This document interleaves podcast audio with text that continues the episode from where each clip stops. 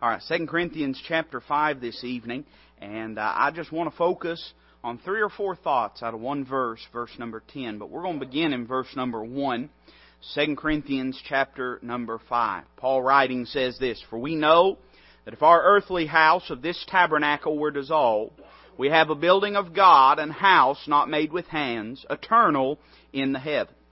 For in this we groan, earnestly desiring to be clothed upon with our house which is from heaven if so be that being clothed we shall not be found naked. For we that are in this tabernacle do groan, being burdened, not for that we would be unclothed, but clothed upon, that mortality might be swallowed up of life.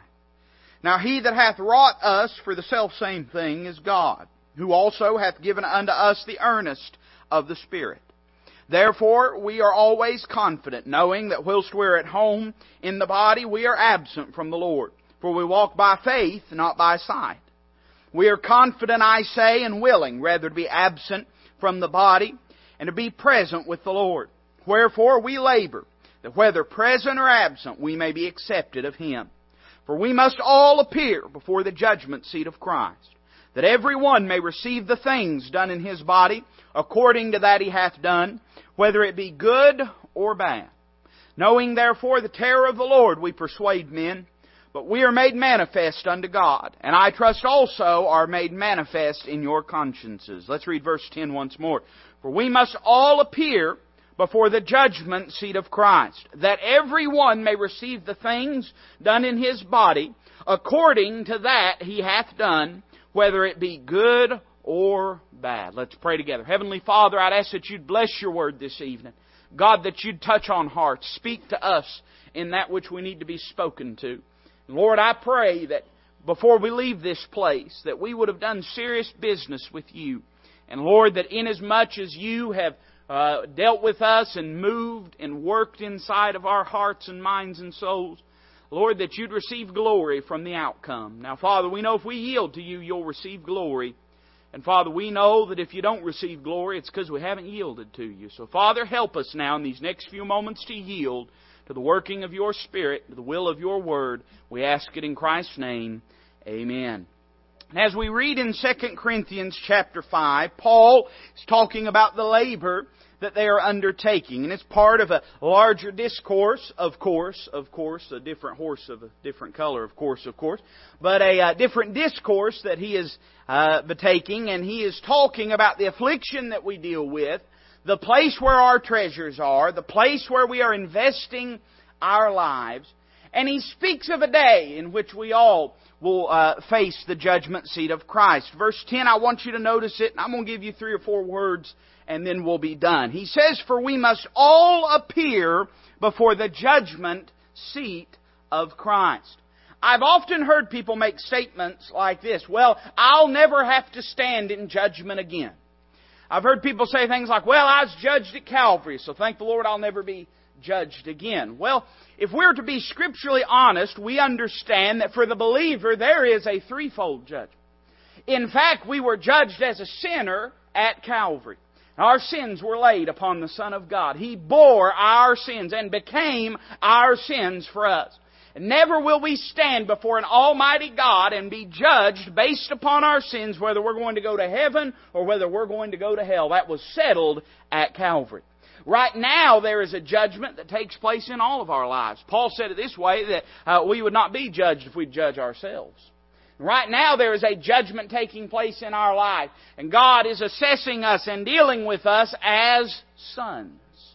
Uh, the Bible says this in uh, 1 John chapter 3, Beloved, now are we the sons of God. We're not waiting to become the sons of God. To as many as received Him, John said in chapter number 1, to them gave He power to become the sons of God. If you've been born again, you're not waiting to become a child of God. You are in this very moment a child of God. As such, God will deal with you as a child. You say, what do you mean by that, preacher? Well, every son whom the Lord loveth, He chastens.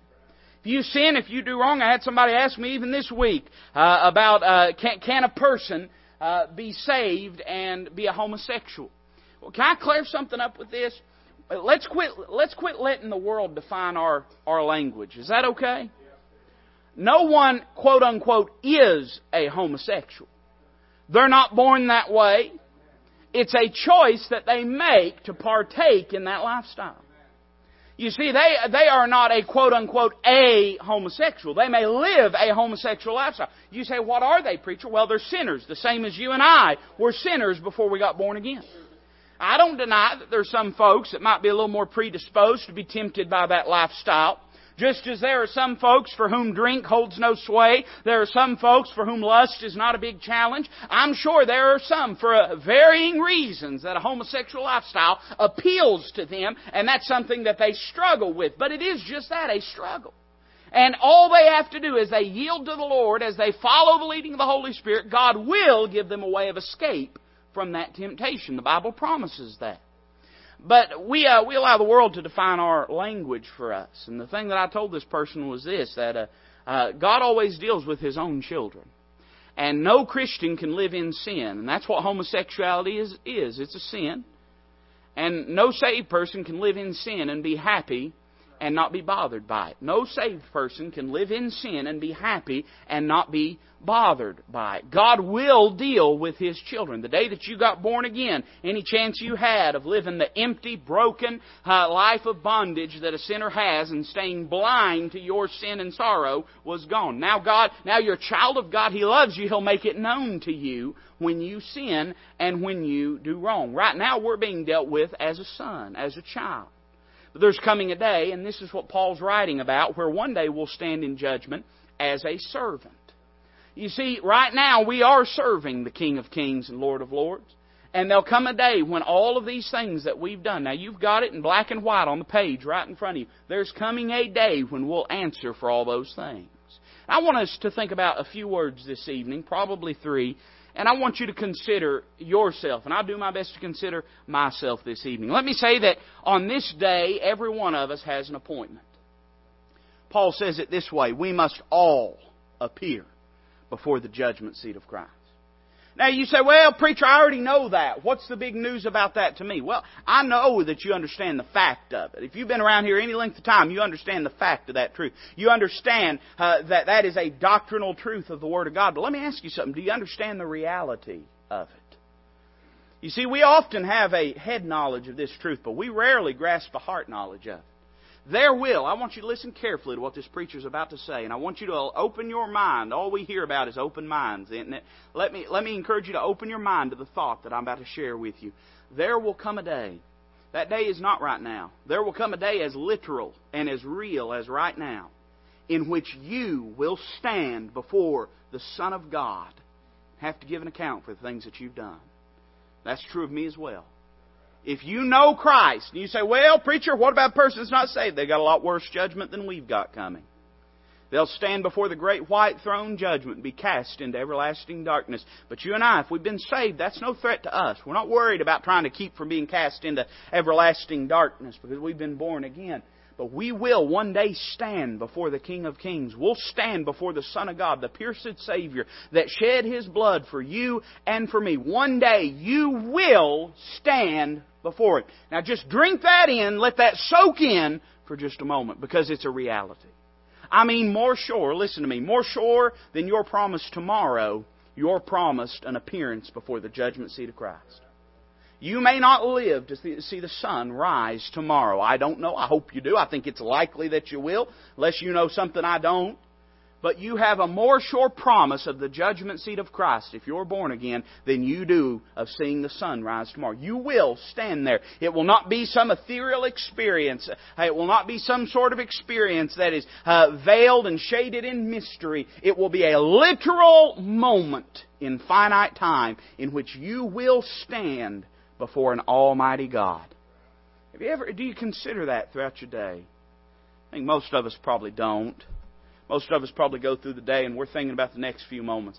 As you look at Paul's writings, Paul, and I've shared this with you before, I've said it a hundred times. Paul spoke really only of two days in his life. And he would speak of today, the day in which he could live and move and serve and change things. And then he would speak of that day. And you'll see him reference it over and over and over and over again in his writings. That day when he would stand before Almighty God. Understand that those are the only two days a believer has. We have today, this day in which you're going to make decisions. we and listen I, i'll go ahead and tell you i thought we had church this morning i mean i'm not I, I didn't i've not come in loaded for bear and taking names i mean i i thought we had church this morning we had folks in the altar and we i mean we had good services I, I've not got any axes that I'm grinding, but I want you to understand this. This morning, those that were here, you heard a sermon this morning, and it's going to be required of you how you responded to that. Tonight, those of you that are here tonight, there's a sermon being preached this evening to you in these moments right now. Not talking about some abstract time a hundred years from now. Right now, we're faced with choices. And one day we're going to stand before the Lord and have to give an account of those choices. We see an appearance or an appointment that's told of, but we see an appearing that's coming. I'm interested in the way that Paul uses that word appearing. You'd be amazed in the literary richness of the Bible you hold in your hand if you'd stop and think about it for a moment. Because often you'll find words that have dual applications, and this is one of them.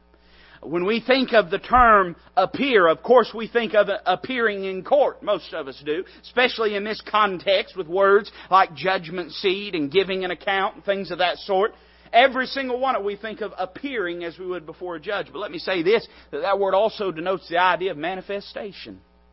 And there's coming a day as we stand on that day before the Lord Jesus Christ where everything that we've ever done will be laid open before our eyes and His. It's already laid open before His.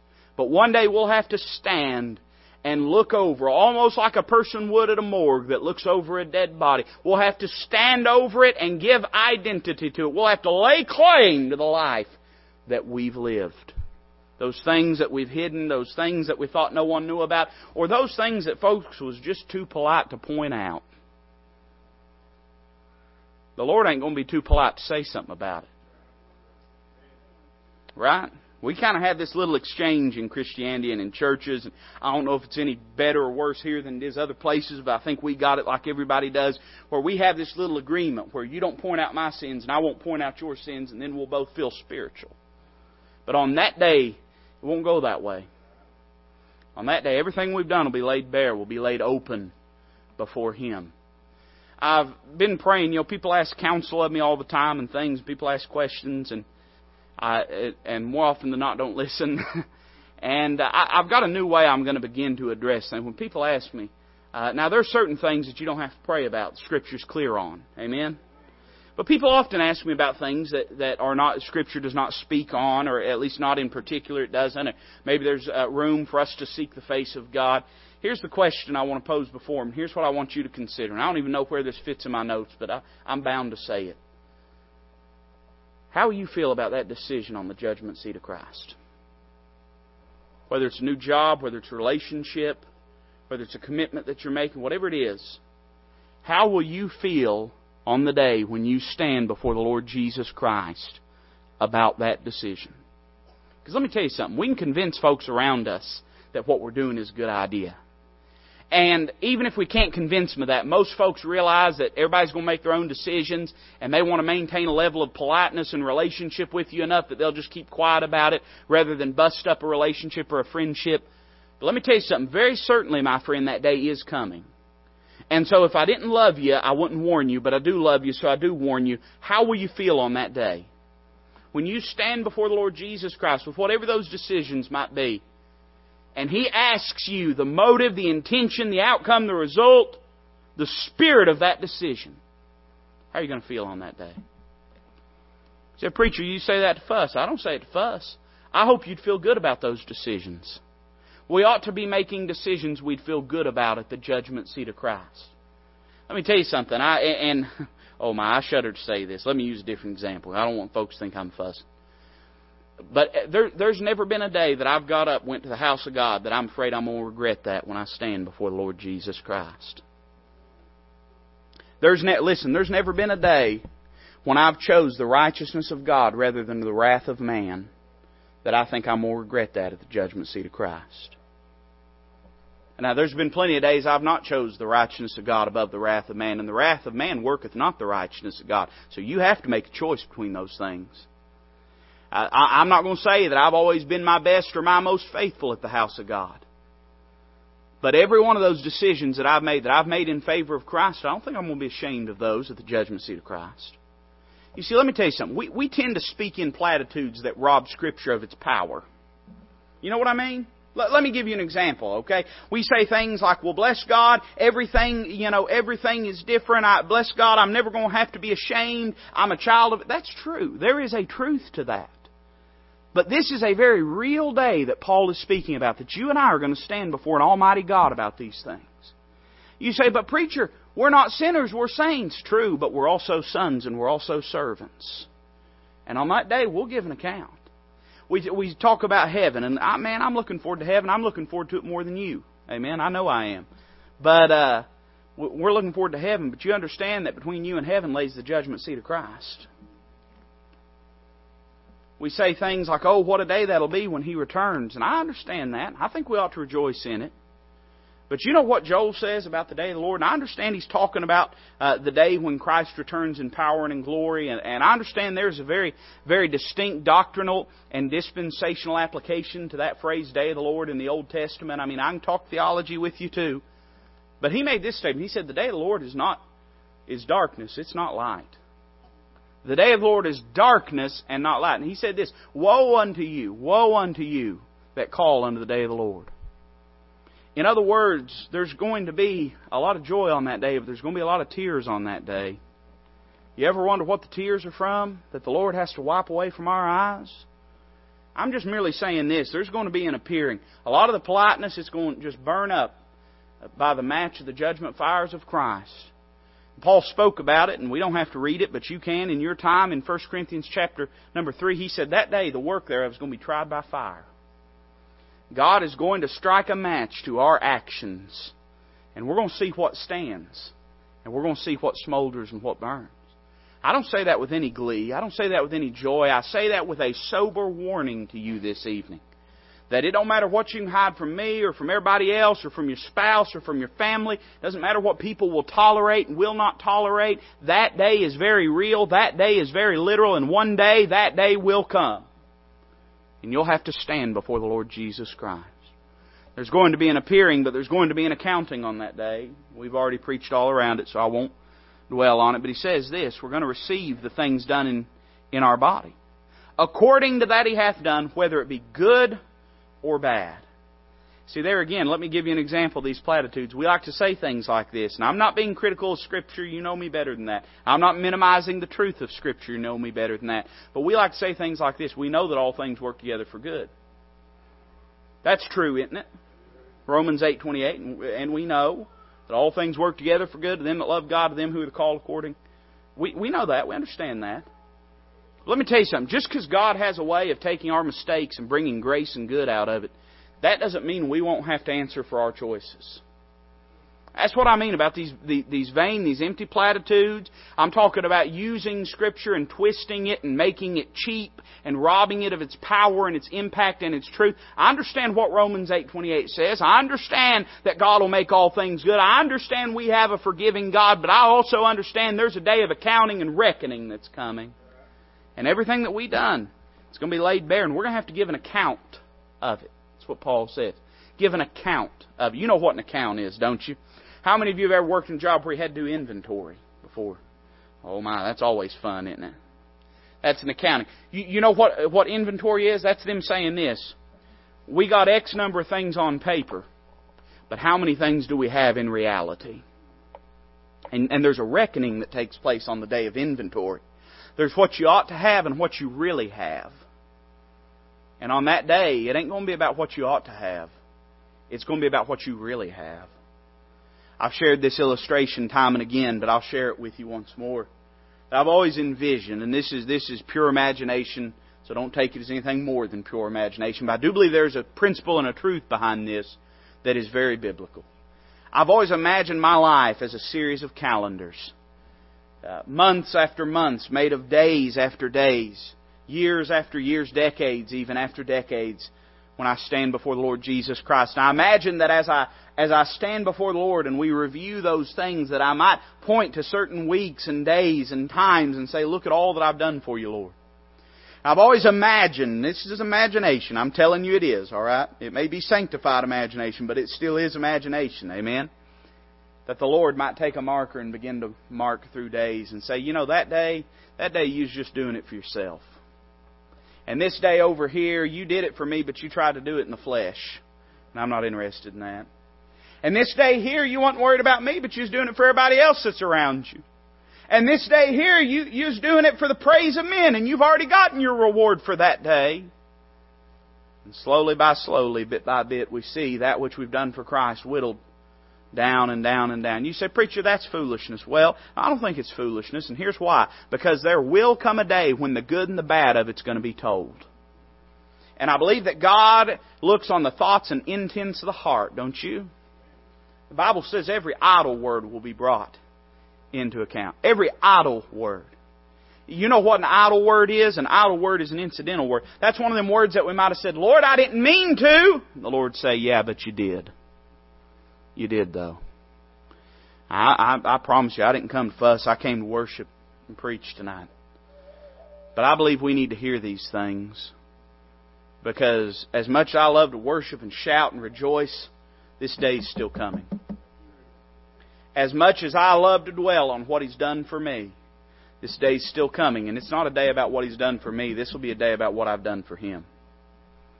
There's an accounting that's going to take place on that day. I'm done tonight. That's all the Lord has, I believe.